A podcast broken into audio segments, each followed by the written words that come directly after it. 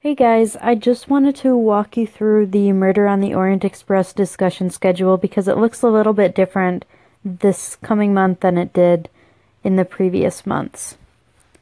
So we're going to start out with discussion on October 1st. Uh, that Sunday, I will put up the discussion questions for the entirety of part one. That is eight chapters. That will be the longest reading section that we'll have, but I think because everybody's got a couple of weeks now to pick up the book and get started with the reading, it's okay that the first section's a little bit longer than the other ones. After that, it's about five chapters per week. So we are going to have six weeks of discussing the reading, about five chapters per week. And then at the end, there are two weeks scheduled for discussing the movie. So the movie version of Murder on the Orient Express comes out November 10th, which is a Friday, I believe.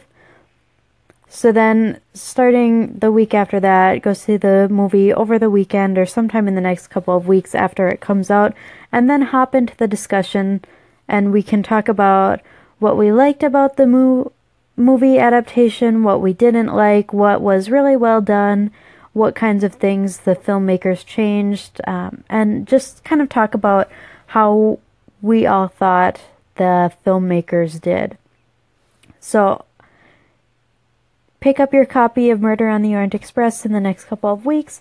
If you need to still buy that, there's a link to get one on Amazon on thepageturner.org. Um, just follow that Riley's Book Club link, and then there's a link to get into this group or to visit the Amazon page for the book.